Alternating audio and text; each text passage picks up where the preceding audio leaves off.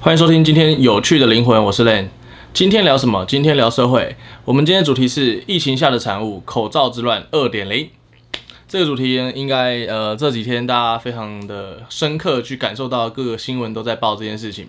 那我们今天本集呢是由 Radius Snow School 赞助。那 Radius Snow School 呢，它是在滑雪位于北海道的滑雪滑雪学校。然后这间滑雪学校，呃，不知道大家有没有滑雪的经验，看过雪的经验。假如说你今天是对雪很有兴趣的人，甚至有去过北海道的人，大家其实应该都在分享，知道说，哎，滑雪这件事情有多好玩，然后甚至说，呃，雪这件事情有多漂亮。那其实基本上北海道是一个非常漂亮的地方，因为我自己在那边工作。那 Radius 呃，Radius Snow School 呢，它其实是一个非常专业的滑雪学校，那提供了就是说在冬季旅游，然后滑雪教学的服务，那当然也包含就是一些呃住宿呃预订啊，然后饭店的预订，然后还有一些行程的安排。那假如说大家对于滑雪有兴趣，然后学想要学，不管是你想要体验或是学习一些专业的滑雪技能的话，那这边都非常适合。那以在我们再多花两分钟来跟大家介绍一下，介绍一下滑雪这件事情好了。那基本上滑雪这件事情，其实大家都知道说有分单板跟双板的部分，那单板的部分呢，它其实就像是一个滑板一样，那就是一片板子，两只脚绑在上面。那你是用你的 One Direction，就是说你的左边或右边，那就是分左撇子、右撇子，Anyway，然后的方式，然后直接来做一些滑行的动作。那至于双板的部分呢，它就像是两个板子，像其实简单来讲，像是溜冰 Skating 的部分。那假如说今天呃，你是本身有一些呃运动啊或什么的一些困难啊，或者说有平常有运动习惯的话，那或者你需需要更多专业的意见的话，那欢迎就是跟他们联络，也可以来跟我联络，然后我来协助大家去做这件事情。那基本上呢，现在有一个非常大的问题，那就是疫情的部分。那疫情部分，因为现在像我自己原本可能预计十月底的话要回去日本准备下一季的部分，那这个状况来说，现在可能也未必能回去，所以嗯，或许大家假如今天这有兴趣的话，可以好好来安排一下，然后下一年再去也是 OK 的。因为现在疫情期间，然后配合政府状况来讲，其实不要乱跑比较好啦。那好好在这一年中，然后呃，就是养成你一些运动的习惯。那之后去滑雪滑滑雪的话呢，你会学得更有效率，更进步一点点。那我觉得这非常重要。那基本上就是我自己非常喜欢在滑雪过程中认识朋友，然后带他们去呃滑雪啊、运动啊，去看一些雪中的美景。因为下雪的下雪真的是非常美的事情。那假如说今天大家对于就是旅游有一些想法建议的话呢，也可以来问我，因为我可以帮你用一些更有 CP 值的方式，然后呃来为大家量身定做一些就是适合你们的一些行程。因为呃我自己其实之前在北海道部分，我是做一些呃。管理者的部分，那其实我就想要改善一下，就是这个产业，因为在我在去年之前，其实，在澳洲、纽西兰的部分，那呃那时候我不在，大家知道我会滑雪，然后我可能就是有时候会去教滑雪这件事情。那那时候因为我不在日本，所以我就推荐一些朋友去一些日本的一些蛮有名的一些滑雪学校。那基本上。啊、就是品品质就像是教学品质嘛，因为其实费用是不便宜，那教学品质却没有做到这么好。基本上我去年就是做完整一季的一些管理者的角色，那当然就是我希望改正这件事情，因为我自己本身是运动员，也是一个教育者。那当然，就说我有管理的技能，所以我希望就是让大家，呃，你花的钱，然后也可以学到很多很多的东西。那我觉得这非常重要。那对于工作者来说，那当然就是做好自己的事情，然后我们有呃，就是做好完整的一个 induction，然后后面我们我们也会有很好的 customer service，就是顾客服务的部分。那我觉得这非常重要。好，那回来就是我们今天的话题。我们今天话题呢，其实就像是我讲的，口罩质量二点零。大家知不知道？今假如说今天你是在呃，或许你今天问一个，在这个疫情在爆发的时候，对不对？你最想收到的伴手礼是什么？其实我觉得大多数人跟你讲说，哎，我要个口罩，这非常好笑，对吧？像今年在二月份，我们现在讲第一波口罩之乱，好，台湾第一波口罩之乱，基本上就是疫情大爆发时候，那那个状况来说，我觉得台湾人做得非常的好，就是。呃，大家就是想要有一个非常就是一个自主意识，想要先去做好防疫这件事情。那当然那时候的口罩抢爆了，然后当时那时候一些政府官员，因为我是没有蓝绿各派啦，我是非常公正的人，所以我们就很理性的讨论这件事情。当然我讲的事情可能你会不认同、不喜欢，anyway，但是基本上，呃，我觉得我出过国，然后我也在台湾工作过，就是我没有说，就是不管他们今天谁上了，anyway，或者是谁执政，对我来说一点用处都没有。那当然就是说我们要避免就是什么，呃，有自己的自由权啊，去什么宣誓自由啊，然后争取这些事情，那当然就是。是我们自己的权利跟义务嘛，那我觉得是很棒的事情。那我自己也非常也是挺就是这一个事情的。那当然，我们就是在自保的过程中，因为我们还是要生活嘛，因为有现实面，所以基本上在呃，我所以我会我的立场是非常的公正。那当然说可以欢迎大家互相来交流讨论一下，就我们就理性讨论。好，那就是今年口罩之乱，就是那时候当时的政府官员就讲说，哎、我们要限制出口啊，anyway 之前之类的。那当时大家就是，当然你说疫情的恐慌，大家都害怕，因为你说这疫情当时大家也都是不明了，也大家都不知道这个状况，所以当时第一波在抢的时候。呃，那时候大家就把口罩抢光了，然后甚至有一些什么冲突啊，然后呃，然后政府官员出来调节说啊，大家不用担心，我们口罩非常的足够，然后甚至到后面，反正基本上就是抢翻了啦，然后到最后变成说，哎，大家限制。呃，限制说每个人一个礼拜可以买多少个，然后要花多少钱，然后之类的。我觉得这个这个安排，我觉得都是照着政府的步调在走，然后我觉得也做得非常的好。那当时因为我人在日本嘛，所以那时候我也非常担心，就是说我台湾的家人朋友们，然后有没有口罩这件事情。因为呃，我只能跟大家，我去跟大家讲这件事情，就是我说我啦，我自己觉得就是说。口罩这件事情，你说疫情假如今天这么严重好了，那我们当然不知道当时疫情有多严重，我们也不知道说到底要怎么样才可以去防范这件事。那基本上我们就做好自己本身的一些卫教啊、基本的健康啊、呃卫生习惯之类的。那当时的状况就是说，我们应该说，我不知道大家的想法了。那我自己是不相信说一片口罩，当你今天真的是呃病毒啊，或者是说乌云密布的时候，你在一个充满病毒的空间，你就是入简单来讲入鲍鱼之肆。久而不闻其臭，对不对？入孜然之室，久而不闻其香。你在一个这种空间里面，没错，你感受不到它的。你在那边待久之后，你感受不到它的香味跟臭味。但是重点是，那些香味跟臭味会因为口罩这件事情，假如病毒这么强烈的话，会因为口罩这件事情而不进去吗？就是因为领口罩这种东西，其实也是要想办法说你把它戴好啊，或是什么之类的。那当然，我们先不要说，这是有点离题了。那基本上我是这样的，就觉得说口罩这种东西，其实基本上就是说我们留给需要的人，类似这样。好，那当时，那当然我觉得这个政府真的做的还蛮好，就是说什么最后也配合一些台湾的网红啊什么，然后做一些呃台湾替用，应该说台湾用了口罩，然后认识全让全世界认识了台湾，然后也做了一个口罩外交，我觉得非常的酷，因为我觉得当时。在第一时间就是呃有这个状况的时候，然后台湾组了一个国家队嘛。那当然国家队那时候真的是全民一条心，同心去面对跟抗疫这件事情，我觉得非常的棒。那当然这件事情就是有一体两面的事啦，就是说就像是呃我们现在爆发出来的这个状况一样，就说什么呃。包包含了假口罩啊，就说国家队，然后觉得说国家队给的钱太少，或者是说，呃，我们在大家需要的这个时间，供体时间的时间，类似这种 anyway 的 anyway 的话，那供体时间这种东西，我觉得是一个冲突的点啦。你说供体时间，意思说好啊，那我真的是要真心支持你。支持大家去做这件事情，然后无偿吗？或者是说你讲供体时间，就是说还是你要直接杀掉我的成本之类？因为毕竟，呃，所有的中小企业大家都要生存啊，然后或者说都要去生活过活之类的。那当然，你说政府提供了多少的资源给他们，然后甚至花多少钱给他们买，那他们有没有符合他们的成本利润？然后一些什么有的没的，那都是事后论啊。因为我们并不在其中，所以我们也只能透过媒体的臆测、政府的回应。然后我们来做这些呃猜想，但是事实上其实怎么样，其实或许我们也不知道。那我们以这个呃制造商他们的脸啊嘴脸来看的话，对不对？确实又有另外一层事情啊。你说什么剥削劳工啊，然后在一个小小工厂里面，然后进一些中国货，然后剥削劳工这种事情，其实这种东西就像台湾一样，台湾其实很多惯老板。那我是说，就是一定有很多惯老板，就是说他们不懂得。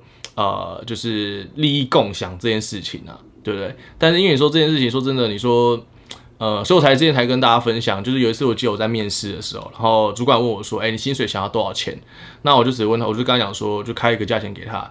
然后讲完之后，他讲说，我说依公司规定，那他跟我讲说，他说不行，你一定要讲个数字。那我讲个数字之后，他又跟我讲说，哎，我觉得呃你这样子可能还未必达到我们的要求，所以我薪水可能没办法给你那么高。那我就回答说，我说好，那没关系，其实我对薪水一点兴趣都没有，因为我说真的，你对于薪水跟投资这件事情，虽然我们今天主题是聊社会啦，那我带一下投资，以我自己来说好了。其实你要做一些储蓄概观念，有很多的方法嘛，银行银行定存，然后买储蓄险，然后甚至说买基金，甚至像我讲的买股票。那当然，其他的一些高风险东西，我这边完全不想讲，因为我觉得那是有风险的。那你能不能控制这个风险？那 anyway 再说吧。那至于基本上，我觉得我没有那个屁股，也没那功力去做这件事情啊。所以以这个状况来讲的话，那我觉得，嗯。薪水对于我来说，它就是一个，呃，你应该得到的东西。你今天做多少事情，应该得到得到多少的收获，我觉得这是天经地义的事情。像我是一个工作狂，所以基本上我今天工作，在工作的情绪里面，我可以做好我所有想要做的工作，或是公司指派给我主管指派给我的工作，我会做出分内工作以外，再超出更多。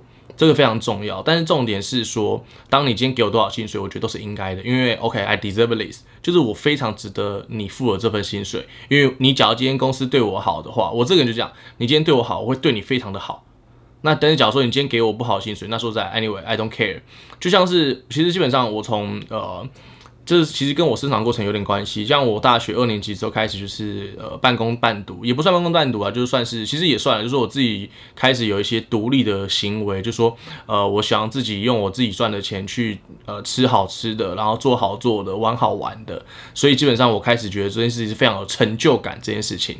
我觉得成就感这件事情非常重要，就是它可以 support 你做非常非常多的事情。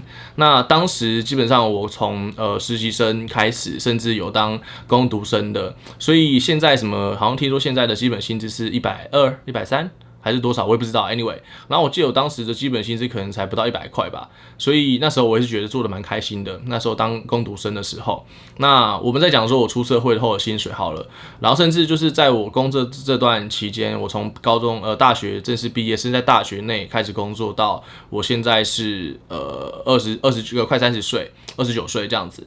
那这个东西其实我想跟大家分享一下，就是我领过非常高的薪水。就可能十五万的薪水这样台币，那我也领过非常少的薪水，我说也正值两万块，两万五千块，所以基本上我觉得对我来讲啦，我觉得薪水对我来说它不是这么的重要。那当然，我要跟大家分享，就是我没有任何的家庭背景，所以基本上我也在台北租房子。你在台北租房子，一个月可能要一万、一万出头，其实都是要的吧。像我自己就是会找一个还不错的环境品质可以住的地方，所以就好好住下。因为我觉得干在外面工作要死要活，你回到家里要有个家的感觉吧。所以基本上我之前在国呃在台湾住的租的房子，我都是一次租很久，都是三四年。然后房东还特别喜欢我，就说你什么时候要回回国，然后来住我这边这样。当然，你说在这过程中，我考租了这么久，其实你已经付一百万。那假如说你当时有一百万的就投机款买房子，好了，说实在一百万能一百万投机款，两百万投机款，给你三百万，好不好？当我赚到三百五十万的时候，说真的，你台湾台北的房子，你投机款可能也付不起，对不对？那当然，这就是我们基本上呃会落后别人的一部分啦。但是其实我从来不会觉得说呃会怨天尤人啊什么的，我觉得就是自己靠自己努力。所以我们回来薪水的部分。那薪水部分基本上我就不会太多 care，我就这样说，我说，呃，其实我对薪水没有这么在意，因为这没在意啊，你都已经领过一个月十几万，那也领过一个月两万五，那我就讲一个新的台湾还不错的公司，一个月给你四五万，好不好？那好，给你四万，算现在正常薪水在三万到四万，你给我四万块，我觉得说真的，我我不可能直接说讲说，哎干，我真的很认真做这份工作，我也很想要这份工作，那你给我十万块，你也不会答应啊。所以基本上我只讲说，我说一公司规定这件事情是非常合理的吧。那当然就是说，取决于你到底是不是有这个热情在这份工作上。我觉得当然很重要了，因为我们就是呃表表现出我们的敬业。然后，当然你也要去做出你一个专业的一个态度 attitude，这个我觉得非常的重要。OK，然后那我们又回来这个呃口罩之外的份上了。所以基本上台湾就是有很多惯老板的。那你说这个东西他越报越多，什么员工说压榨一个一天做十二个小时，那薪水我是不知道啦。假如说你今天薪水你一天做十二个小时，你给个五万块，我觉得都不为过吧。但是假如说你今天是什么来个十二个小时，然后你做一个非法劳工压榨员工，一个月给个三万块，我靠，这个。就确实好像有点过分一点点，对不对？那当然，现在又爆出一个说什么什么他从中什么赚了多少钱啊，然后拿了多少钱走啊，然后政府官员又回应说什么做错就不要那个。对，没错，其实我觉得这东西大家都讲各说各话，就说可能老板的概念会觉得说，哎靠，虽然你叫我当国家队什么的，对不对？那但是你还是要给我应我该有得到的一些钱吧，你不能说你抱着国家队，你要我为国捐躯，对不对？牺牲我自己的权益利益，没探及，哎，安那也要死呢。对不对？那再一部分就是说，假如今天，例如说他已经得到钱了啊，得了便宜还卖乖，那你看就是贪婪的嘛。因为人性其实我觉得就是回到一个贪字啊，对吧？那贪字这种东西，你说好了，我们先不要先先把这件事情讲完，我们再讲别的好了。那再就是说，你说就是呃，政府官员讲的没有错，就是说靠你今天做错，你做这种事情就错，就不要在那边那个搅来搅去，还要还讲说你要退出国家队，国家对你不好之类的。没错啦，我们觉得人要懂得知足啊，就是说你已经得了便宜还卖乖，那我当然觉得说，你说口罩这种事情真的是非常酷。你说真的，你像今年的疫情，我真的改变全世界。我之前跟大家分享过，甚至我在国外回来的时候，我觉得真的非常有趣啊。呃，就是我们节奏感有点乱，但是我想要跟大家分享，反正就是闲聊，而且我也没有做任何的 re 稿，你听过大家讲话就知道。那当我今年今年就是开始疫情开始的时候，在之前。我一直到这个疫情的时候，基本上我先去，好，我们先讲一月份好了。那时候一月底开始慢慢的一些呃爆发点出来的时候，然后那时候我在呃北海道，那时候基本上我开始有客户啊，然后中国开始一些有的没，大家都紧张的时候，小紧张。然后那时候的就是日本的一些呃 drugstore 叫做呃药局的部分，然后甚至一些超商啊，什么超市有的没的，其实都有卖口罩，因为就是口罩有些人是非常需要嘛，平常就习惯戴着，然后可以隔绝一些冷空气啊，然后一些脏东西有的没的。然后那时候的台呃日本的口罩，我记得印象非常非常深刻哦，一月二一月二十几号，好像台湾过年嘛，对不对？然后那时候的状况大概是呃四百日币。大概是一百块台币左右，一百多块台币左右，然后一盒里面是五十到六十个，那当然都是医疗型的口罩，就是跟台湾这种什么，就是就是反正就是最高品质那一种啦。好，那之后那时候是没有限制的哦，然后结果过了一个礼拜，大家越抢越凶之后，然后开始就是一天一人限购十盒，好，那时候大概一样是六百块左右。好，那时候基本上那时候我有客户来嘛，所以他们是从深圳来的。然后那时候他们就是很特别，他们原本都已经打算说，哎，我好不容易过了一年，然后我来滑雪啊，然后来度假，然后要回程之前，我要买什么各种药妆，哎，这非常好笑吧？然后买各种药妆什么有的没的要带回去，就是呃深圳啊，然后台湾啊、中国啊、香港啊之类的，对不对？大家有没有想到，大家去日本，对不对？一定逛药妆嘛？对不对？买一些保养品啊，药妆，韩国美妆，然后呃，日本药妆，这东西应该大家都知道。然后甚至有些欧米亚给要装白色恋人、薯条三兄弟、Tokyo Banana 之类的，对不对？那当然，当大家今天你就想这件事情。当你今天那个大家他们打回家说，哎、你想要什么东西？我要帮你买药妆，有的没的。嗯，不用不用不用，你帮我找看有没有口罩就好了。这种事情听起来的时候，OK。那时候我觉得说，哈，中国这么严重哦，但是那时候台湾其实还没有到这么严重，对。所以那时候我都会问台湾家里说，哎、你们要不要口罩什么？那时候他们都说，哎、买得到，不用担心什么的。我想说，好，那没关系，就算了。就我在一月二十几号的时候，那时候我的就是呃客户他们，就我朋友他们，然后那时候。他们买不太到口罩啊，中听说什么那时候他们来的过程中，那一个礼拜过年那个礼拜突然大大爆发，就是很严重，什么香港、深圳啊，然后他们根本是完全买不到任何的口罩，非常的夸张吧。所以那时候，那因为我每天我是住市区，他们是住就是 r e s o 就是有点像雪场那边的度假饭店这样子。那所以基本上那时候根本他们连就是因为那边的呃欧美客跟中国客非常非常的多。那当然，那时候疫情是完全没有了，所以这个东西跟大家先分享。所以那就大家就是一样，就是说会有点那种惊惊，你知道吗？惊戏诶。然后结果那时候大家去抢那边什么小一个区域上唯一的 drugstore 哦，马上被抢爆，可能甚至有人早上六七点那种冒着那个零下二十几度的冷天气，在那边排队吹暴风雪，就是要买到一盒口罩带回去他们的国家，不管是台湾、香港或是中国。非常有趣，好，那当然你说什么外国人，外国人觉得说 What the fuck，干这些亚洲人鞋冲大小，他们怎么在抢口罩，在排队，人家在排队要坐缆车去滑雪，然后滑那种新雪，看你们在排队抢口罩，非常有趣。那像那时候就是因为我住市区，我每天要开二十几分钟的车到雪场左右，所以那时候我就跟他们讲，他们都很紧张，因为他们已经买不到。那当时的疫情又蛮严重的，就是我在呃，他们是台湾人，然后他们只在深圳工作这样子。那科技业，然后他们觉得很紧张，说那买不到怎么办？然后他们又有小孩子，带小孩子出来度假。那我就说没关系，那我说呃，不然我到时候去帮你们市区看看有没有这样。其实它也不算真的是，它不是 Sapporo，它不是札幌市区，它北海道的的大大城市是札幌。那假如说今天你是在就是另外一个小镇，算我是住镇上小镇上，然后到雪场就离市区可能都要两小时半之类的。那所以基本上我们到时候那时候就是帮他找 drugstore 里面，就是像我讲的，刚才前面讲的说帮他买了二十盒口罩，二十盒口罩，大家想这件事情，二十盒口罩基本上你根本就无法装进去四个大人的行李箱了吧？很特别哦，他们四个大人一起来，那当然最后欧米亚给什么也不用。我说那你们还有没有买什么欧米亚给？他说不用欧米亚给了，我们最好的欧米亚给跟伴手礼就是伴手礼就是口罩了。他们现在只想着带回去要分送给他们的家人啊什么的，因为你不知道这波疫情会多久。那当然，我觉得他们最后我帮他们买到这件事情，他们非常开心，也非常感谢我。然后最后这件事情我觉得是非常正确的，因为他们真的回到深圳之后非常的严重。然后甚至香港真的是买不到口罩，那时候这件事情，那时候我觉得身在台湾大家是非常的幸福的，就是说政府第一时间处理效率，我觉得非常的好啦。那当然就是这件事情持续了蛮久的，甚至我记得到二月份还在持续的在做嘛。那我们就回来再聊一点点投资的部分好了。大家假如当时有警示的话，对不对？呃，我不知道大家有没有去 注意过口罩股这种东西啊，就是什么口罩制造商、口罩股啊、口罩公司之类的，哎，东西非常有趣。我们不要，我们现在就讲一个特别的案例，反正它已经已经涨翻了。好，恒大好了，恒大算是其中一个，就是真的涨到翻天的股票。其他我没有特别 follow 啦，因为那时候，呃，我印象中那时候我二月份回来的时候，那时候口罩其实还没有到这么好买哦。然后那时候我也印象非常深刻，就是呃，我从日本，我记得那时候我家人可能一天什么两周可能只有什么三个还四个，然后要重复用，那时候看得很不舍啊。那当然我在日本那时候，我先跟大家分享啊，再回到先讲一下日本好了。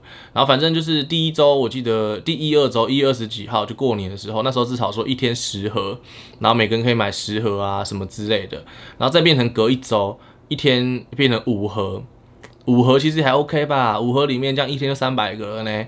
然后价钱，但是你看到从十盒变到五盒的过程中，它价钱从四百变成六百，那你觉得还 OK，还可以嘛，对不对？六百块日币，两百多台币也还 OK 吧。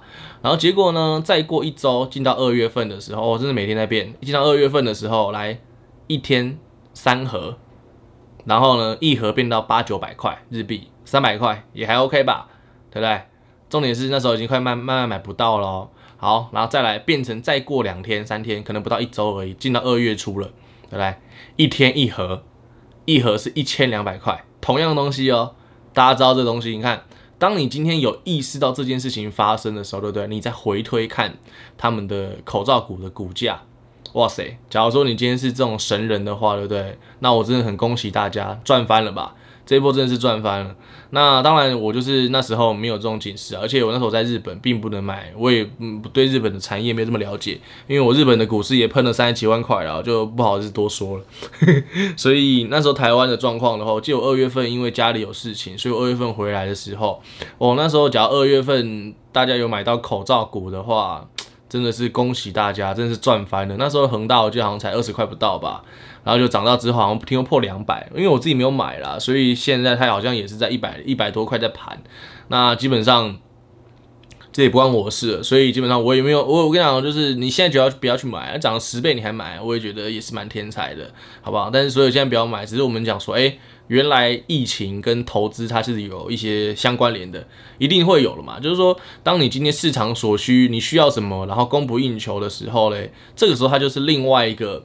一个一个就是产业的大爆发，然后当然就是可以帮你赚进一些财富。那很多人就觉得说，靠，就是说当赚赚这种钱，你是不是太没天良了之类的？我说部分啦，不是我啦，我没赚笔钱啦哈。然后那当然觉得说，靠，没办法啊，因为一定会有人一市场上一定有人赚钱，有人亏钱嘛，对不对？那当然我就说，就是说，当我们站在人情的义义理的道路来讲，好了，你说今天这口罩之乱这件事情，对不对？大家都一定是因为要生活，然后大家互互助。你今天是人是互助，我说真的，就像是好了，你今天说十个里面十个人喜欢你，靠一百个里面有没有一百有没有一个会不喜欢你的？我绝对相信这件事情了、对不对？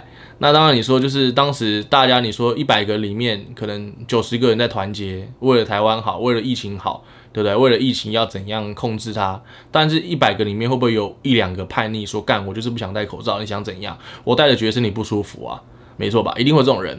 不配合的人，那你说，当然，大家，我觉得那时候台湾人大家都蛮蛮不错的，因为那时候我在日本的街上，我印象中那时候疫情开始的时候，我自己非常有意识啊，就是说我的口罩都还有，然后那时候我记得那时候我从二月份的时候带了大概两百个口罩，两三百个口罩回来给我一些家人，然后我家人每个都是觉得很开心，就觉得说，我想说，哇塞，以前我都问他们说，哎，你们想要买什么东西啊？然后哥哥回来，或是说我回来的时候带给你们，他说，哎哥，我要雪肌萃。哎、哥，我要那个日本的什么白色恋人。哎、哥，我要什么六花亭，有的没的。反正基本上，我觉得我的家人算蛮幸福的，因为基本上我每次出国回来或是工作回来去哪里，我都会带一些呃帕丘啊、欧米亚给啊之类的。那很好笑，他们当时就你看，那但是我就想说，我说哎、这是你们要什么东西啊？哎、哥，帮我带口罩回来好吗？我靠，这个东西太好笑了吧？口罩现在是怎样？对吧？所以你看，你今天。今天说真的，在疫情现在就是台湾还没讲好，就是假如说你今天口罩这件事情没有处理好，来你人家因为圣诞那个又快年底了嘛，你今年最想收到的圣诞礼物是什么？我跟你讲哦，在上半年来问的话，人家可能说，哎、你给我盒口罩，最好的伴手礼哦。但假如说你说真的，在今年，因为我们在台湾目前状况都还 OK，但我们也很难讲说，就是到了年底会变成什么样子。那当然，你说圣诞节快到了，但是我说真的，其实很多国家都还是非常非常的辛苦。就是日本，呃，口罩那些反而可能就没有到这么的限制。但你说这次的欧洲的国家，甚至美国真的爆了，因为说真的，对于当时台湾人或是中国，我不知道中国到底状况怎么样了。反正就是中国香港跟台湾那时候第一时间有控制下来。呃，我觉得那是因为他们的危机意识比较强一点。那我们就是有自主意识，说我们要配合大家，就是说戴口罩这件事情，保护我们自己，也远离病毒嘛，对不对？当时对对于就是当时的日本人来讲，我记得我跟其他的就是台湾同事在日本的时候，诶，整个二二月份的时候，你能想象吗？我们九九，因为我们去市区要三小时，那你在雪场真的非常的非常的 boring。所以九九你可能会想要去一下市区，这样对不对？那你去市区之后，哇靠，哎、你要想这件事，整个市区走到一个路上，你眼眼前三十个人里面，只有你一个人戴口罩，甚至 maybe 两个人呐、啊。对，因为说真的，他们没有这种习惯，他们觉得说啊，靠，武汉那个什么新冠肺炎，靠，那就是我们所谓的就是疫，那个就是什么讲，它叫做呃流感而已，所以他们根本没有这种危机意识啊，非常的可怕。所以你看，为什么后面的日本就爆了？那你说现在什么安倍晋三他们的首相啊、总理，anyway，然后反正也辞职了，那是因为身体病痛，或者是说呃，就是因为这件事情没有控制好，然后造成怎样状况而而而下。台这东西就是预测啦，那我觉得也没关系啊，反正基本上就是希望这件事情快点落幕，当然就好了。对，疫情这事情控制好，大家就好，这样子才可以继续有一些别的事情做嘛。一般你看现在关在这边，说真的很多事情都不太方便呐。好，那我们又再继续讲这件事。那当然你说真的，当日本开始去注意这件事情的时候。已经到了开始不可收拾的地步。我记得那时候大家都在那边，就是我台湾家人还会跟你比说什么，哎、你在北，你在日本要小心啊。他们觉得整个，你知道日本多大吗？拜托，这位兄弟姐妹。那你说在北海道的时候，大家会讲说，哎、你北海道几个，我台湾几个，这很蠢啊，就不用去比这个，就是大家就说，哎、大家自己要小心，所以什么的。我那时候都其实蛮担心，我就是我家人，因为我家人大部分就是还是有一半的人在北部人多的地方，然后工作这样，那一些有可能是要。去做 social 的，那所以那时候我都讲说，哎、你们口罩够不够？因为基本上我的话啦，呃，以北海道那时候，他在在三月份左右的时候，他其实就已经呃封岛了，就是整个北海道先封起来了。所以我觉得那时候是算是他北海道还不错，就是他挡掉了第一波。其实当时其实我自己也是蛮担心的，我觉得说靠，我中了怎么办？我中了不要回来台湾，也不要接触家人，很重要，就是保护自己，保护家人嘛。那大家去想这件事情。以冬天的北海道，以冬天的日本来说好了，你会去哪里旅游？呃，去过北海道的人可能就知道说，哎，北海道真的是得天独厚，什么粉雪啊，所谓的粉雪，这些东西就是滑雪的东西啊，就是呃赏雪旅游的东西。那之后我们再聊旅游的部分，好不好？那我们今天就先聊一下这件事。冬天的日本，基本上大阪跟东京、金阪神、京都、神户、大阪，对不对？东京是一定要去嘛，所以基本上你冬天都是只能去大阪跟神户，呃，大阪跟那个东京逛街，然后再就是说你真的去玩看雪，基本上就去北海道了。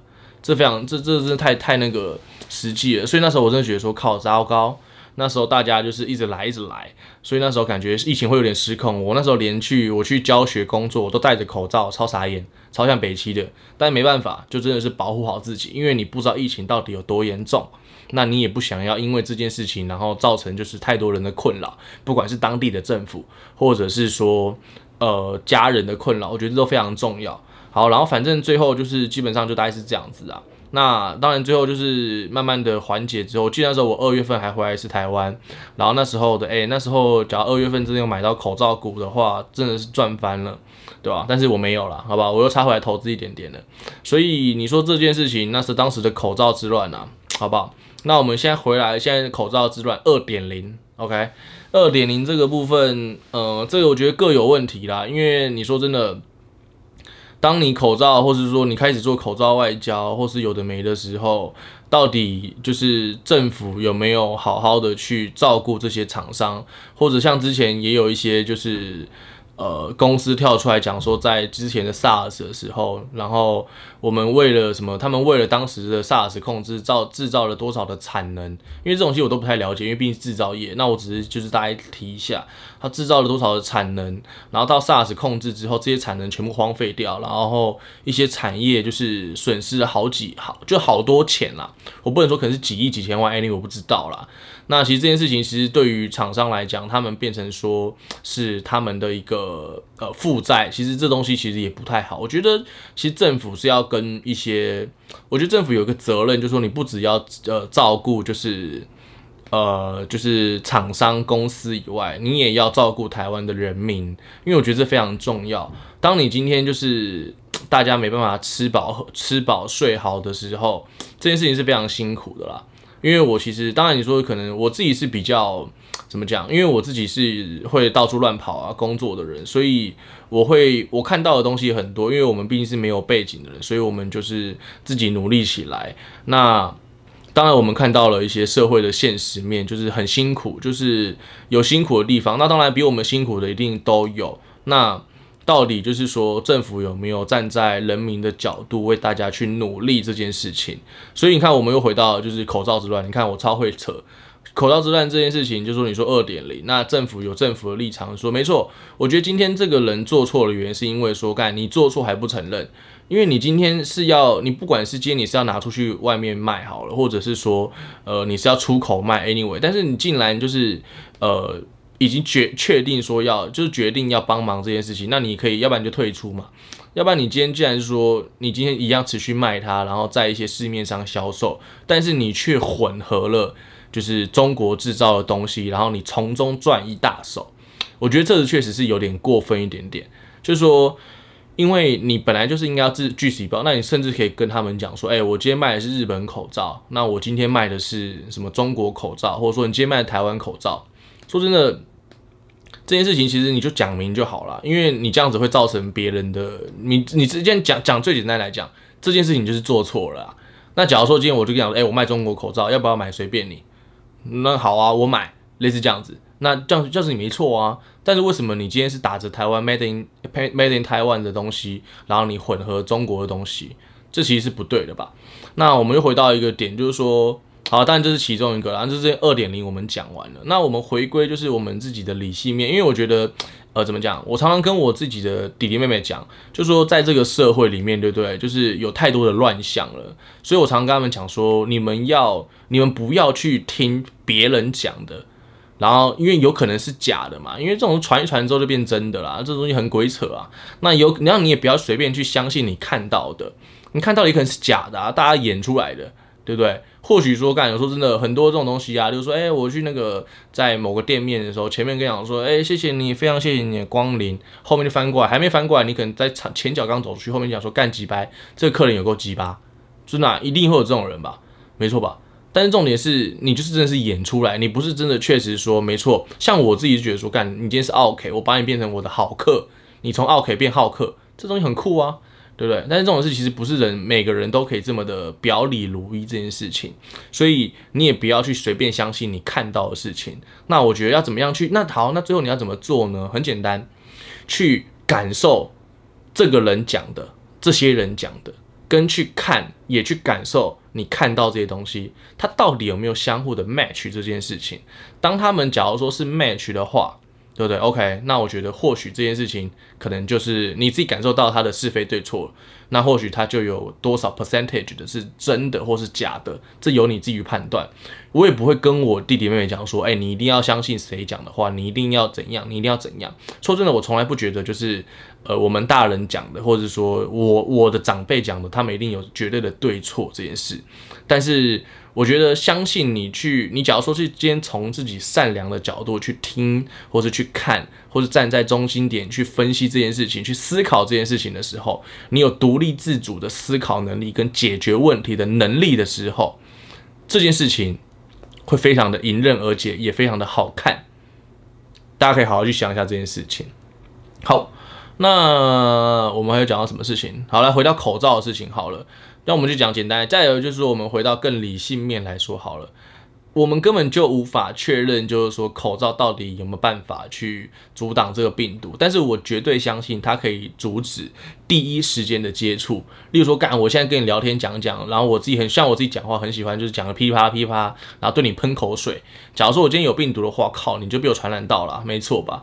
对不对？但是确实，你戴着口罩是可以挡掉第一时间的，就是呃一些口沫飞沫的传染嘛。我觉得这个蛮重要的。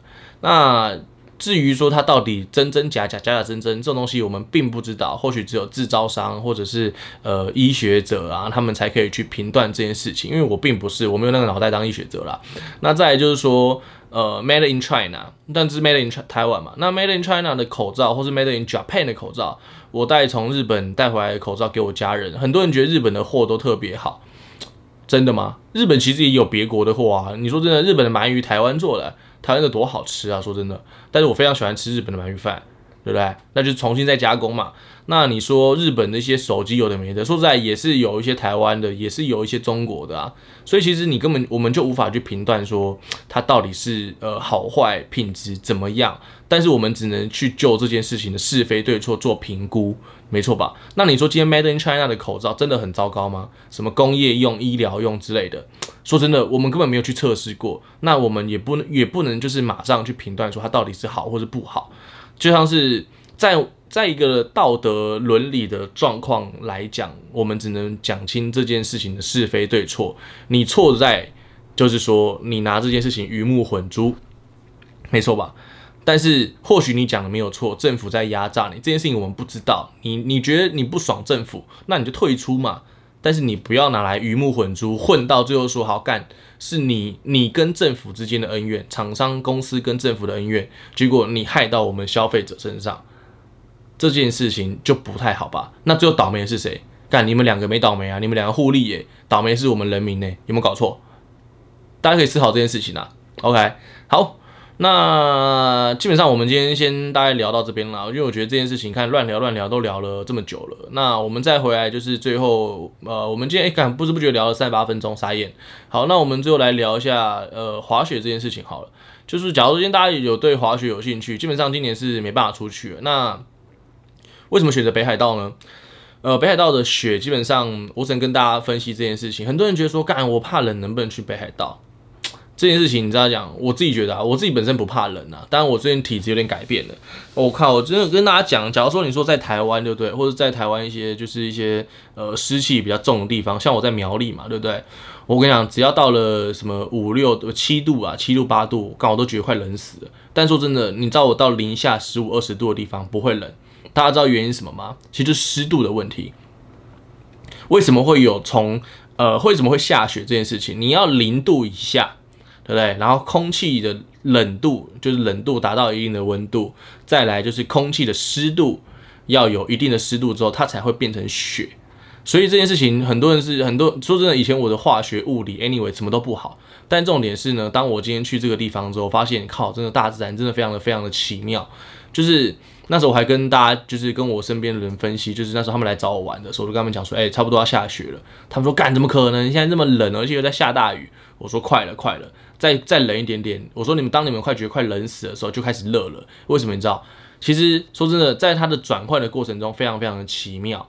那当你今天下从雨变成雪的这个时候呢，下雪并不会冷。下雪以正常人，假如说你平常可能十度就觉得十五度就觉得冷了，那你跟你讲，你可以恭喜你，你可以撑到负零下负十五度、十度都没问题。像我其实基本上我大概可能可以撑到零度之类的，或者五度下雨的雨度这样，台湾的温度。那我觉得我就是基本上可以撑到二十五、三十度。所以大家不用太担心。那为什么北海道？很简单，北海道就是我自己非常喜欢啊，就是说非常的漂亮，然后有本岛该有的，然后有本岛没有的，好好去分，好好去思考这件事情。然后假如说大家就是有兴趣的话，就是欢迎跟我联络，或是想要跟我聊聊天，什么都非常的欢迎啊，好不好？好，那今天节目就到这里，那我们就下次见。那假如说喜欢我节目的话，也希望大家多支持一下。好，那就这样子，晚安，拜拜。